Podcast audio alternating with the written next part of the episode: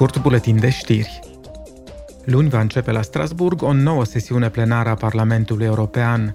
Parlamentul organizează o dezbatere comună cu Banca Europeană de Investiții despre raportul ei anual. Deputații vor discuta despre activitățile financiare ale băncii. Tot luni, eurodeputații se vor concentra pe pachetul legislativ pregătiți pentru 55.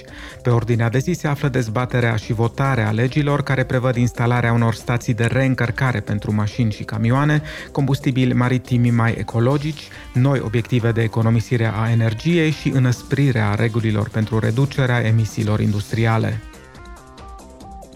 Săptămâna aceasta, eurodeputații din Comisia pentru Libertăți Civile au dat undă verde legii referitoare la încălcarea și eludarea sancțiunilor Uniunii Europene.